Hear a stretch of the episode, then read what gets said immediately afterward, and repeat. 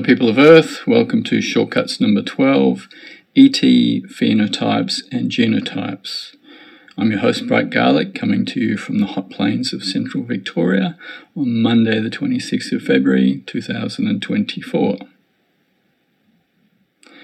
Most ETs cannot be understood genetically and physiologically because they have different elemental forms and they lack carbon as the elemental backbone and subsequently lack DNA and RNA or anything that we recognize on Earth.